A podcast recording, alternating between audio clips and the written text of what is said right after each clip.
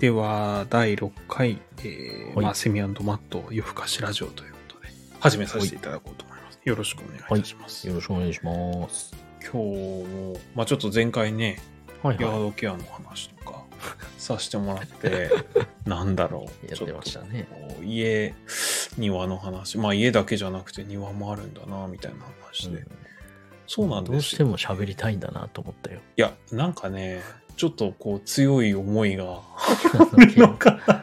いや、我々あれじゃないですか、こう、柏で住んでてね。で、まあ、結局オーナーってこっちの人じゃないんですよね。うちは日ね。本人の人だったりとかして、まあまあ、投資物件みたいな感じで、投資物件昔からやってる方なんでしょうね。そうなんですよね。だから結局、ご本人はもうアメあのアメリカに昔住んでたけど、もう日本帰っちゃってて。っていう中で、あんまりね、こっちの状況もよく見えないし、で、不動産会社とか仲介会社が、あの、投資のあれだから、うんやってくれ。れちゃってて、まあ、そんなに関与しないし、みたいなところで。はいはい結構、その、まあ、住人がどんな人住んでるかぐらいは知ってるかなとは思うんですけど、まあ、その人が何に困ってるとか、どこがどうなってるみたいなとこ、あんま多分細かく管理してないのかなってまあ、それはすごくそう思います。ねえ、やっぱそういう状態なんだなっていうところに、まあ、えーのマットもセミも同じところ、まあそんなようなあの家には住んでますと。そこのまあヤヤードケアの話をさせてもらったわけなんですけど、ちょっと今日ね、まあそんはいなはちょっとこう住宅に絡むようなところなんですけど、うちのですね、まあ、はいはいいてもフロントヤードの方に、実は松の木が生えてたんですね。3本。はいはいはいはい。でアメリカの松の木って、あの、ほら、日本で松って言ったら、なんかイメージ、こう横に生えてくイメーはいはい。ジないです、まあ、になんか、にそうですよね。盆栽じゃないけど、ピューって。イメージそのねそうそうそう。で、枝が長いとか、その形が美しいとかで価値が出たりとか、結構松ってそういうイメージなんですけどね、うんこっちの松って縦に生えるんですよね。まあ、入ってますよね。うちもなんか高く一本あるな。ありますはいはい。そう。それがね、うち3本あるんですよ。で、えっと、フロントヤードの横に生えてて、あの、車庫にこう車を入れるドライブウェイのとこに、まあ枝がかかってるわけなんですよね。はいはいはい。で、ドライブウェイって、まあ駐車スペースでもあるもんだから、例えば車を止めたりとか、まあ当然するわけなんですけど、はいはい。松の木の下に止めると何がいけないって、まあ松ヤニが落ちてくるわけです。うーうんん。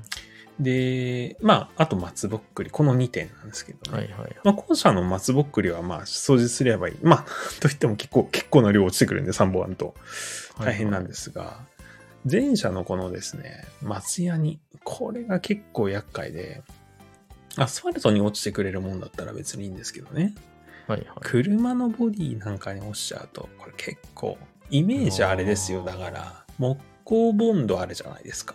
はいはい。あれを、ちょっとこう、なんでしょう。一粒、くぷにゅっとこう、ボディにくっついてるみたいなイメージ。真っ白になって固まっちゃうんですよね。うーん。で、ガリガリやっても取れない。で、ガリガリやろうもんならね、ボディも傷つきますし、はいはい。困ったな、みたいな。で、こう、いろいろ調べると、あの、アルコールですね。そうですね。アルコールかけてやると溶けて、取るのは、そういうアルコール系のね。やつにでなりますよね。ガシガシ拭いてやると取れるんですけど、うん。まあ、車にアルコールって多分、塗装もね、されてるから、あんま良くないな、なんて思いながら。うん、まあ、でもちょっとこう、だましだましやってはいたんですけどね。はいはい。もうちょっと、夏になって気温上がってもう、松ヤニがやっぱすごいんですよね。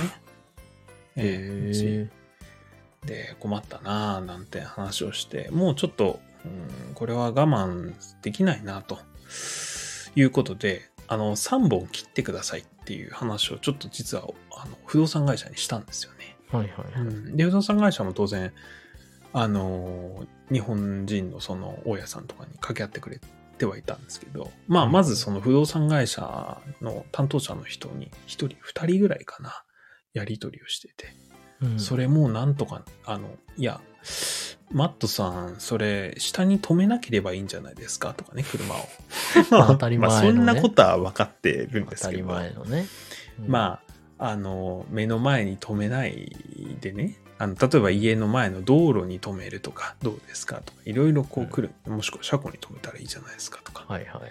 まあでもうちもその消火栓とかね、郵便ポストとかいろいろあってですね、うんその家の前の駐車す、なんていうか道路に駐車するっていうのもあんまりいい適しませんと。はいはいあここしかスペースがないとうんいうような話ずっと回して。で、まあ最終的にその不動産会社の方が提案してきたのが、まあじゃあ枝切っちゃったらどうですか？とはい来たんですよね。で、まあ枝切るでも、まあ最悪いいかと思ったんですが、はいはいあの、まあ我々そこ素人じゃないですか。自分で切ってくださいってことを言ってるわけね。いや、それはね、あの、私、できるとこまでやったんですよ。まあそれこそ、はいはいあの、セミさんからね、まあ、いかにも貸しましたよね。そう、あれ結構ね、コストコで買った、なんていうんですか、結構高いとこまでいけるじゃないですか。そうそうそう。どう？結構怖いよね。あれね ?2.5 メートルか3メートルぐらいいけません？あれ。下手したら。い いや、僕、結構ね、怖いよね。本気でやると。そう、一番上まで行って、近所の人に、落ちるなよとか言われて、すごいこうんう、大丈夫かみたいな。まあまあまあまあ、でも確かにそうですよね。そうなんですよ。でもう、それをね、やっても、これ以上、私の高さだと無理だっていうところまで枝は来てるんですけど、うん。要は、その、あの、ドライブウェイにかかってるとこだけ切っちゃったらいいんじゃない？と、片側だけスパッと。はいはい。そういうのを提案されたんですけど、それ大丈夫ですか？って、まあ、聞き直したらですね、はい。まあ、庭師の人に、その不動産会社も聞いてくれて、で、結果庭師の人がそんなんダメだと。そんなバランスが崩れちゃうと。木の。倒れるリスクがあるから、ああ。それをやるんだったらもう切り落とさないとだ、もう、あの要はもう切り倒すってことですね。はいはいはいうん。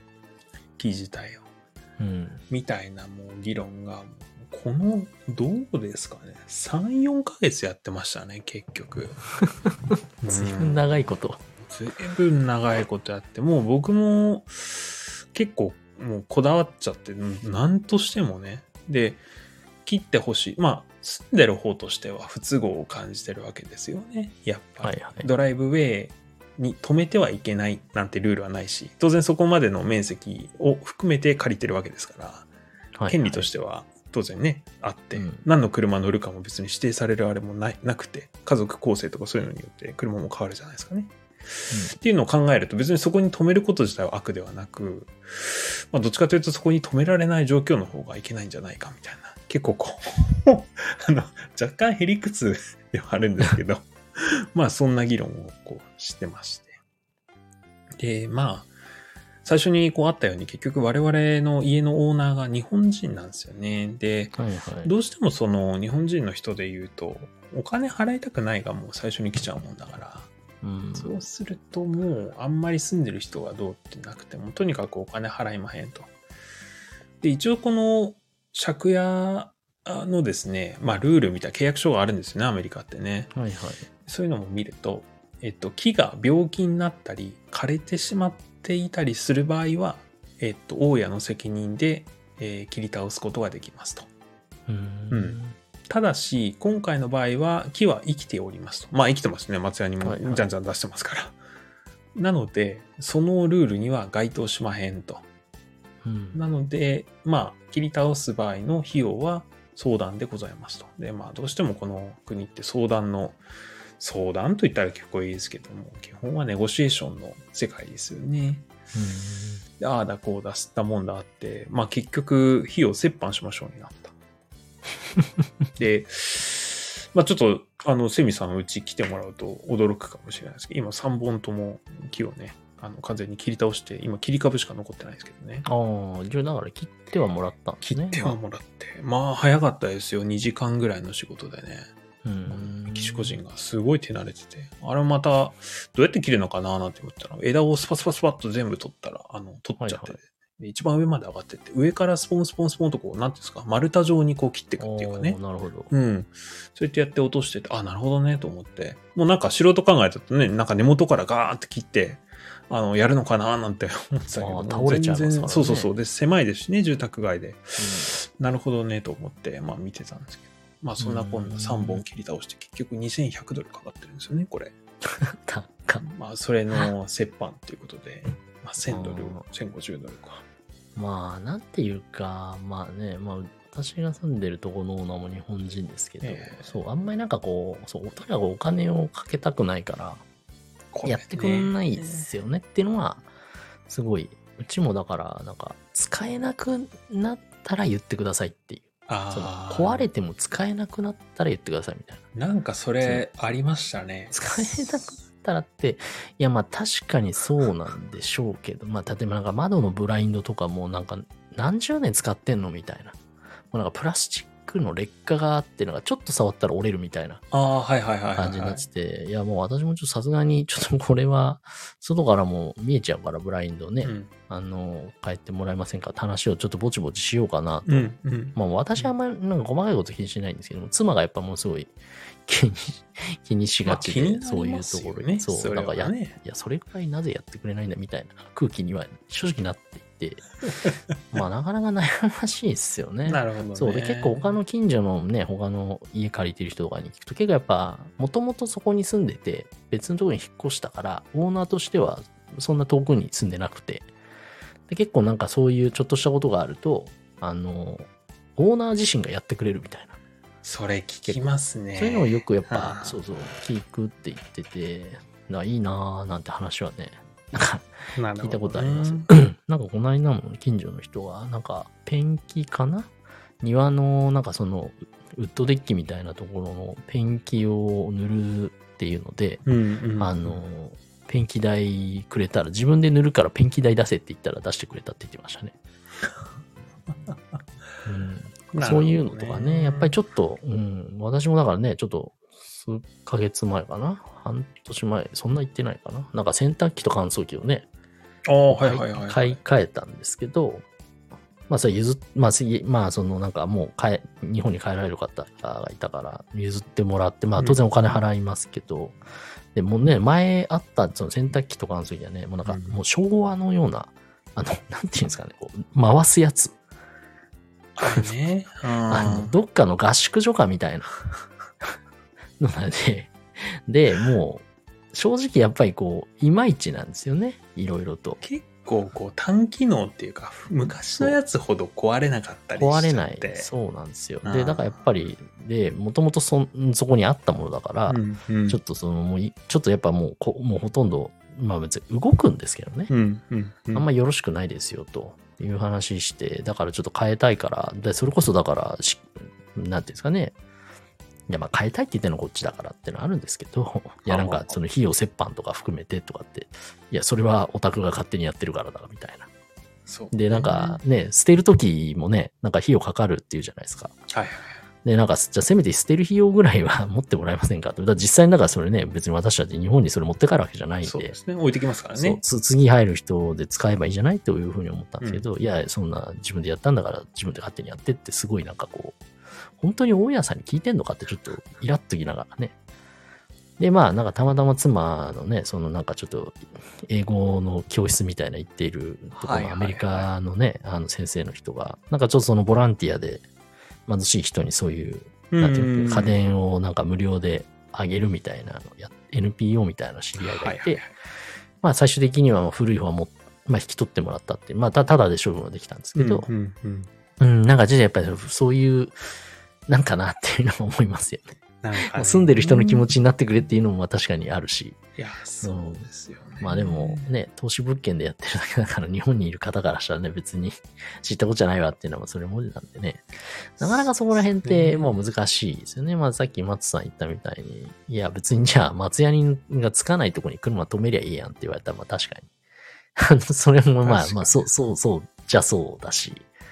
うん、それでもそこに止めて松屋人がつくっていうのって、多分言い方悪いと一歩間違えるとくこっちがクレーマーみたいなね。そうなんですよ。うんだからちょっとそこはね、あの、微妙だなって思いながらも、まあ、うん。でももう高さ的に管理できない高さ。で、うん倒壊したら家の方に倒れてきたら家に損害が出ますし、あとはまあ、はいはい落雷の可能性とかね。まあそういうのもあって。木は結構ね、あの、そんなでも確率的にないでしょ。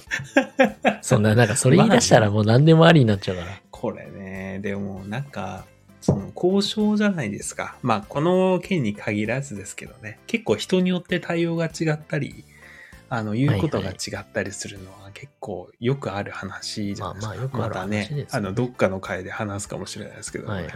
うん。っていう中で、まあ、多少ね、さすがにヘリクスで何言ってるんだとだとあれだけど、まあ、それなりに間違ってはないねっていうところで、なんですよ。とか交渉そもそもできんかでもなと。日本と同じような感じで住め住もうとしても無駄だと思いますよ海外は、まあね。特にこういうところは、海外だからね。あのベースは松さんはね別になんかいいとこばっかりで住んでると思うから。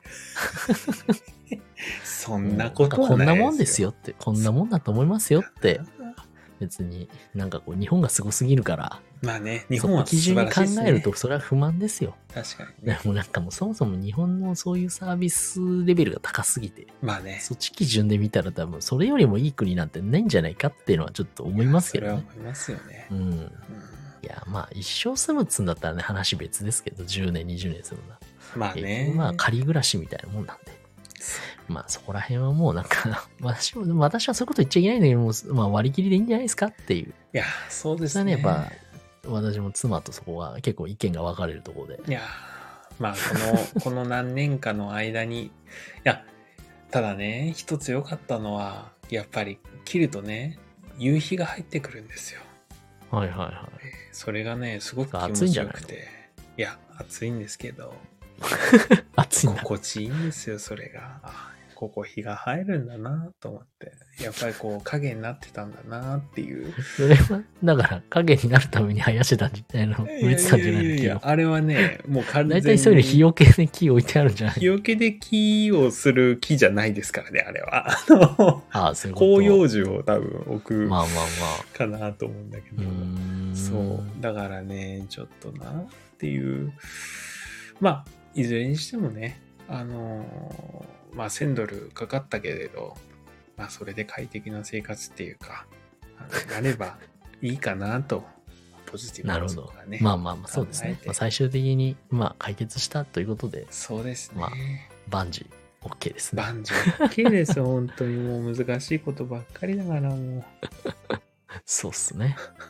う。なんて、すいません。あの、ちょっと借家、不動産、日本人のもまあ、のだと難しい、ね。文句だったような気もしますよね、我々の。ちょっと聞いてくださいよっていう回ですね、今回。すいません。失礼いたしました。いい、とんでもない。そういうのを含めてですから。そうです。勝手にやらせてもらってますから。勝手にはちょっと、ちょっとまたアメリカ生活お届けできたらなと思いますので、はい。え、こんなところでありがとうございました。はい。ありがとうございます。